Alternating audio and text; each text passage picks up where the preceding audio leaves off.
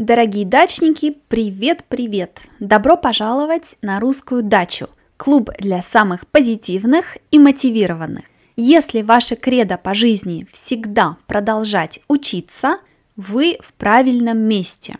Русская дача – это подкасты и видео каждые пять дней.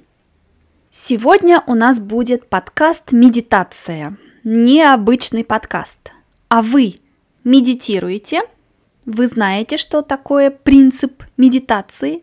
Конечно, есть много видов медитаций, но для меня медитация – это когда мы можем расслабиться и попробовать не думать о проблемах.